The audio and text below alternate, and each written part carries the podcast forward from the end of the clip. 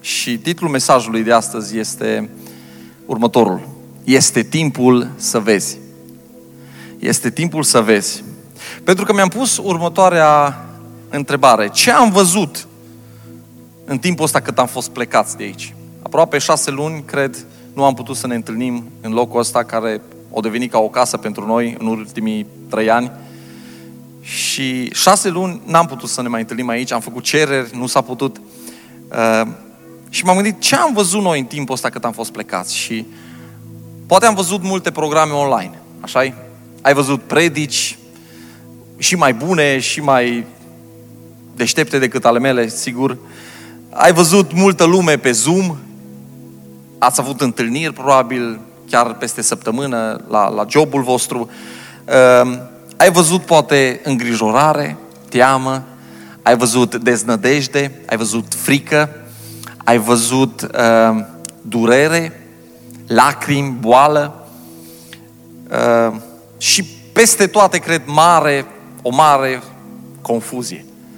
De la cei mai înalți oameni din stat care iau decizii și până la ultimii care nu cred în nimic și cred că totul e o conspirație, toată lumea are idei cu privire la ce se întâmplă și încearcă să-ți explice punctul lor de vedere.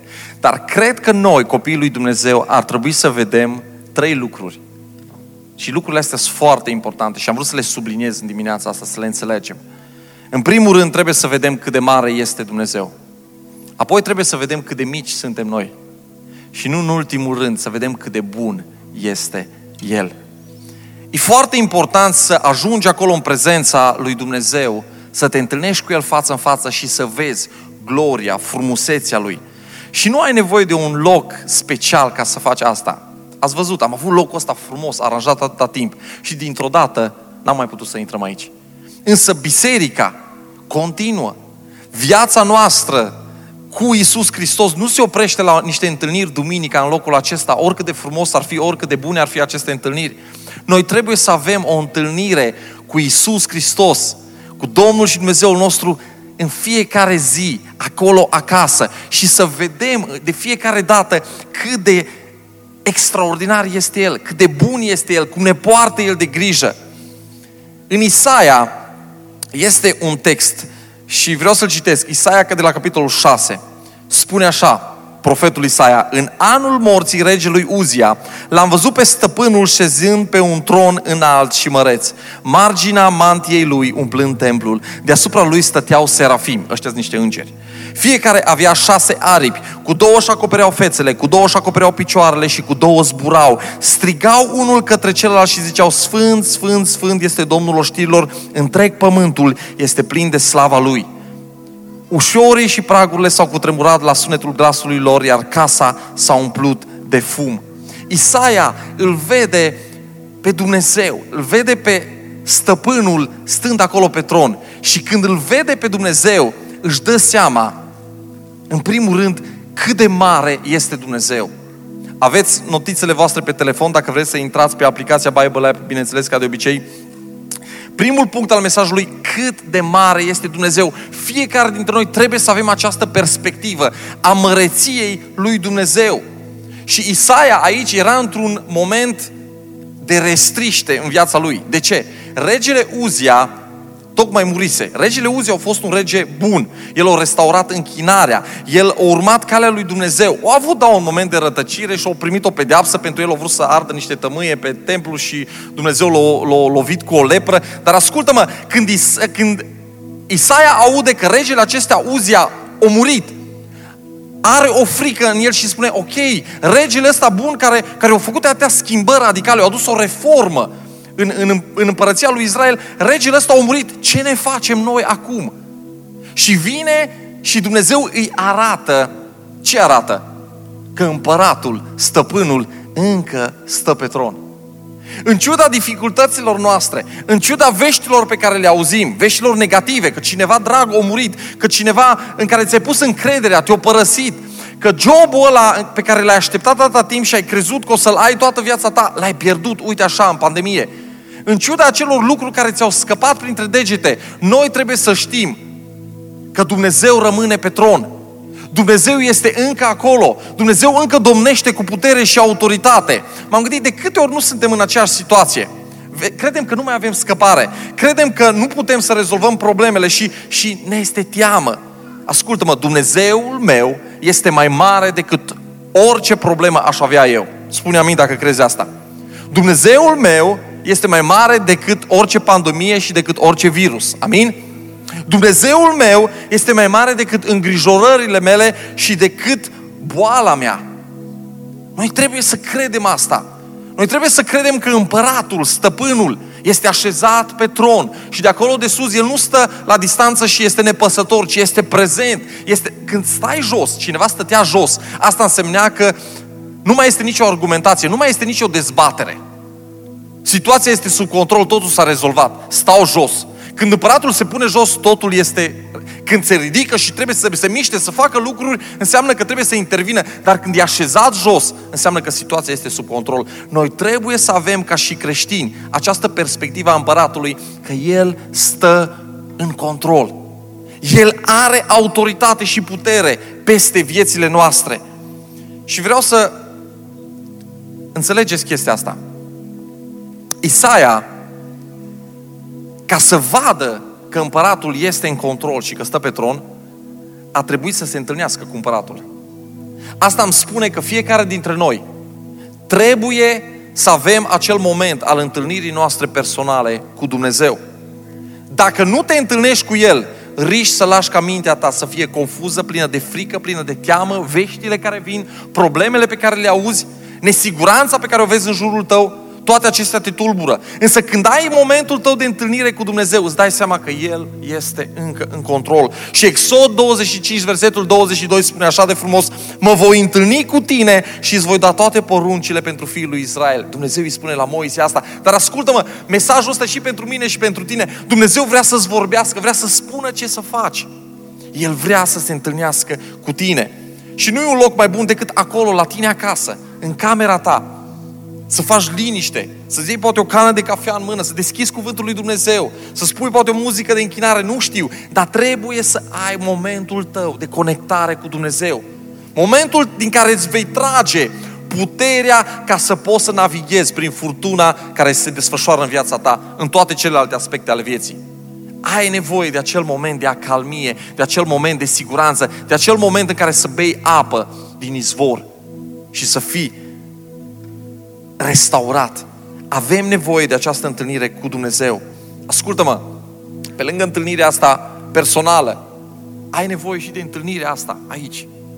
Ca și biserică, ca și trupa lui Hristos. Și în ultimele două luni jumate, cred, poate chiar trei luni, am început să ne întâlnim acolo la, la tineri pentru misiune și slavă lui Dumnezeu pentru locul al binecuvântăm de când am intrat de la, de la venire la plecare, îl binecuvântăm să rămână binecuvântat. Amin? A fost o binecuvântare locul ăla fost un loc special și acolo ne-am strâns împreună și am început să cântăm împreună și ne-am dat seama că e important să, să cânți împreună cu ceilalți, chiar având o mască pe față, decât să stai acasă în fața televizorului sau în fața laptopului și mai cânți, nu mai cânți, mai mergi până la baie, până te întorci sau terminat închinarea. E important să fim împreună, să strângem rândurile. Este versetul ăsta din Evrei 10 cu 25, spune să nu renunțăm la strângerea noastră la oaltă, așa cum au unii obiceiul, ci să ne încurajăm unii pe alții. Noi trebuie să venim împreună, pentru că atunci când venim împreună ca și trupa lui Isus Hristos, aducem încurajare unul în viața celuilalt. Și vreau să vedeți, Isus, uh, scuze, Isaia a văzut cât de mare este Dumnezeu și a văzut imaginea asta a lui Dumnezeu cum stă pe tron și mantia lui umple templul. Și când a văzut acest lucru, perspectiva lui Isaia s-a schimbat total. Mă rog ca Dumnezeu să atingă ochii tăi în această dimineață și perspectiva ta cu privire la viața ta, cu privire chiar la Dumnezeu, să se schimbe și să înțelegi că Tatăl tău ceresc stă acolo pe tron, este în autoritate, domnește peste viața ta și totul este în control. Spune amin dacă crezi asta. Îmi place, îmi place imaginea asta. Știți de ce? Pentru că Isaia merge acolo în prezența lui Dumnezeu și mergea în mintea lui cu un gând. Știți care? Regele este mort. Regele, Uzia, tocmai murise. Și în mintea lui era gândul ăsta, regele este mort. Însă și când a ajuns în prezența lui Dumnezeu și-a dat seama că regele regilor este încă viu. Amin? Că regele regilor încă domnește și asta trebuie să înțelegem și noi. Al doilea lucru, pe lângă faptul că trebuie să vedem cât de mare e Dumnezeu, trebuie să vedem cât de mici suntem noi. M-am gândit cât de sigur eram noi prin februarie de anul ăsta. așa -i? La începutul anului și prin martie auzeai vești din China și ziceai, băi, nu se poate, la noi nu ajunge nimic. Bă. Noi suntem, noi suntem daci. Noi am crescut cu ceapă, cu slănină. Vine virus să ne închidă, să nu, nu există. Și cum Dumnezeu, nu știu, o îngăduit. Nu zic că Dumnezeu a trimis virusul ăsta. Nu fac presupunere de felul ăsta.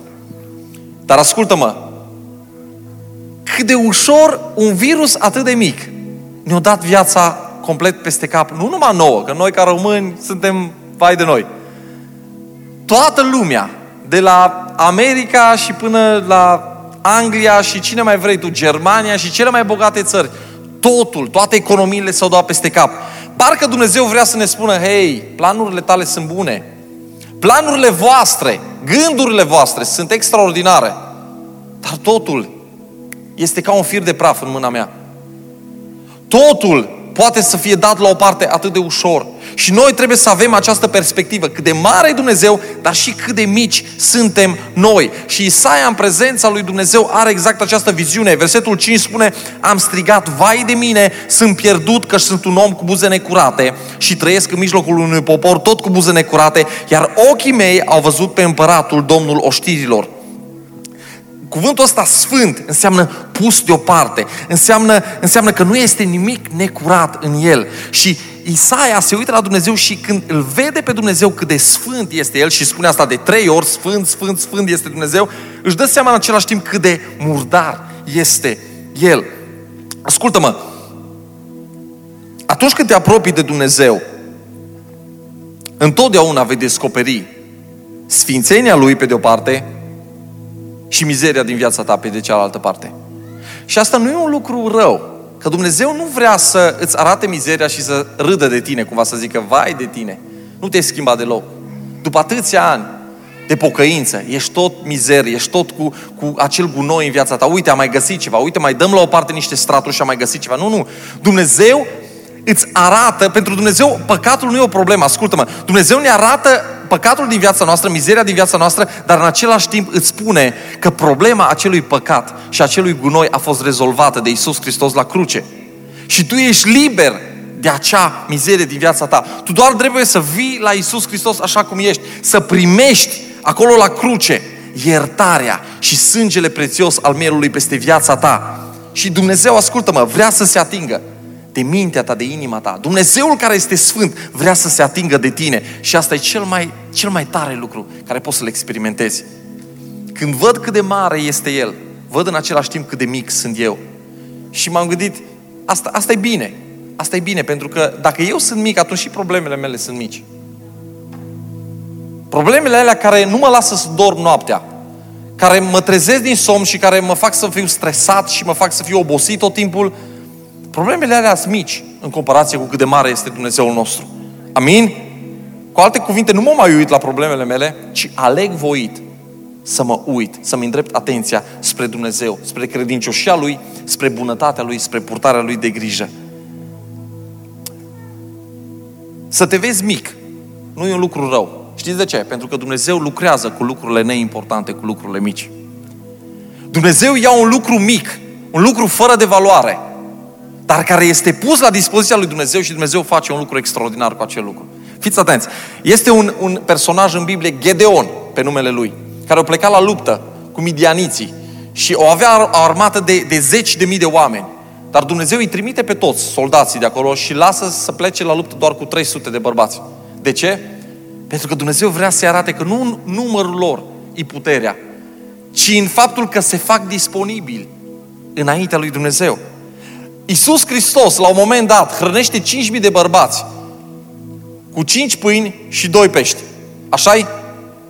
Nu putea El să facă cu, cu mai multă mâncare sau cu altceva. Nu, nu, Dumnezeu a luat puținul lor, puținul, ă, ă, practic, breakfast-ul, micul dejun al acelui copil l-a luat și l-a multiplicat. Și a făcut o minune extraordinară. Din ceva mic Dumnezeu face ceva mare. Dacă acel lucru mic este pus la dispoziția lui Dumnezeu, nu te gândi că resursele tale sunt limitate și prea mici și prea puține. Pune-le în mâna lui Isus Hristos. El le va binecuvânta și vei vedea o explozie a multiplicării. Vei vedea cum vei putea să binecuvintezi într-un mod extraordinar. M-am gândit că Isus compară chiar împărăția lui Dumnezeu. Știți cu ce o compară? Putea să compare cu orice. Și o compară cu un bob de muștar o sămânță de muștar, care zice că e cea mai mică dintre toate. Dar totuși din ea crește un copac în care păsările pot să vină să-și facă cuib. Scopul nostru nu este să fim mari și tari, nu este să fim văzuți, să fim importanți, nu. Noi trebuie să avem un singur scop, să ne punem întotdeauna la dispoziția lui Dumnezeu și să-i cerem să lucreze prin noi. Smeriți, ascultători de cuvântul lui Dumnezeu, să-i cere la Dumnezeu să se atingă de noi. Și să fim cumva în, să lucrăm în excelență cu lucrurile acelea pe care El le-a pus deja în, în viața noastră și în mâna noastră. Un om deștept pe numele lui Harry Longfellow, Henry Longfellow, spune așa, majoritatea oamenilor ar avea succes în lucrurile mici, dacă nu ar fi orbiți de ambiții prea mari. Foarte deștept. Majoritatea oamenilor ar putea să fie oameni care au succes, dacă ar fi credincioși în lucrurile alea mici care le au. Însă orbiți de ambiții și de vise prea mari și fug în stânga și în dreapta și aruncă lucrurile alea mici pe care le au în mâna lor. Nu crede că lucrul ăla mic nu poate să fie folosit de Dumnezeu, pentru că dacă îl pui la dispoziția lui Dumnezeu, El va face o minune. Recunoaște asta, spune amin, dacă crezi asta. Este timpul să vezi cât de mare e Dumnezeu. Este timpul să vezi cât de mic ești tu sau de cât de mici suntem noi. Și ultimul lucru, este timpul să vezi cât de bun este El. Și m-am gândit, fiecare dintre noi putem să spunem și să declarăm lucrul ăsta peste viața noastră. Că Dumnezeu a fost bun cu noi. Amin? Lunile astea pe care nu le-am petrecut împreună, le-am petrecut poate în online sau în alt fel, nu ne-am văzut, sunt persoane aici pe care azi dimineața i-am văzut pentru prima dată după 5-6 luni. M-am bucurat să vă văd pe fiecare dintre voi. Ascultă-mă, fiecare putem să spunem asta. Dumnezeul nostru este bun. Dumnezeu mi-a purtat de grijă, Dumnezeu mi-a dat sănătate, Dumnezeu mi-a dat resurse materiale, Dumnezeu a protejat familia mea, copiii mei. Dumnezeu a fost lângă mine în toată această perioadă. Asta vorbește despre bunătatea lui Dumnezeu pentru fiecare dintre noi. Și ascultă-mă, știu, în viața noastră nu tot ceea ce ni se întâmplă în viață este bun. Treci prin lucruri rele. Treci prin diferite boli, poate, vești triste, vin lucruri care te apasă și te lovesc, lucruri care nu sunt deloc bune, dar asta nu înseamnă că Dumnezeu nu este bun. Veștile rele pe care le primești nu înseamnă că tu slujești un Dumnezeu rău. Dumnezeul nostru este în continuare bun și planurile Lui sunt întotdeauna planuri bune.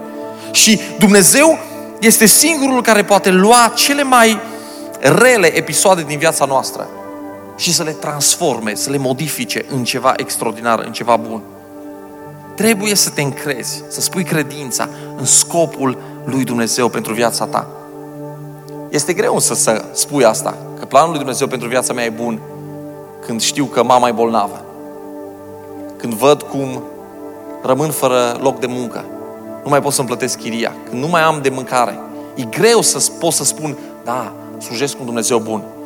Dar ascultă-mă, Roman 8 cu 28 spune, știm că toate lucrează împreună pentru binele celor ce iubesc pe Dumnezeu, celor chemați conform scopului său.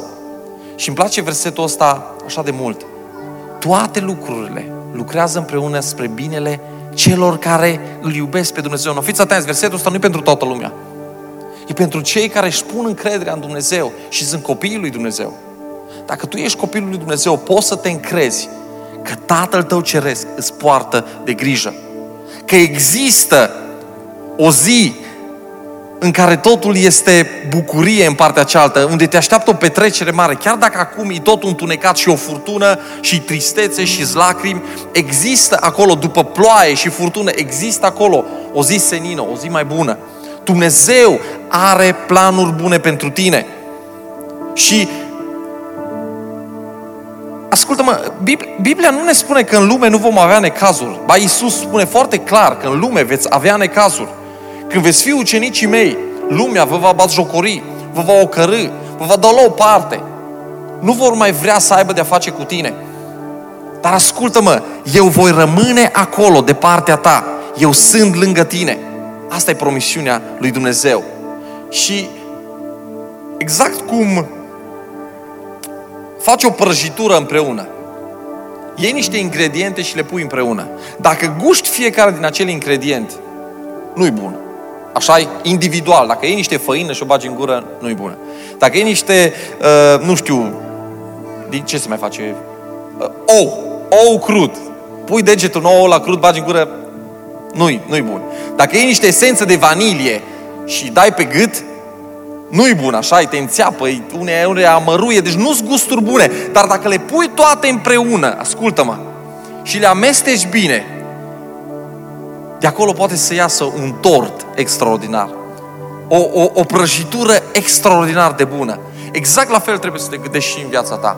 Poate vezi lucruri urâte și triste în viața ta acum, dar mâna lui Dumnezeu, în mâna lui Dumnezeu, Dumnezeu poate să ia acele lucruri, le frământă împreună și la final, scopul lui Dumnezeu este un scop glorios, extraordinar. Trebuie să ai această perspectivă a lui Dumnezeu, indiferent ce se întâmplă în viața mea. Tatăl meu este un tată bun și bunătatea lui este lângă mine până la capăt. El îmi promite asta.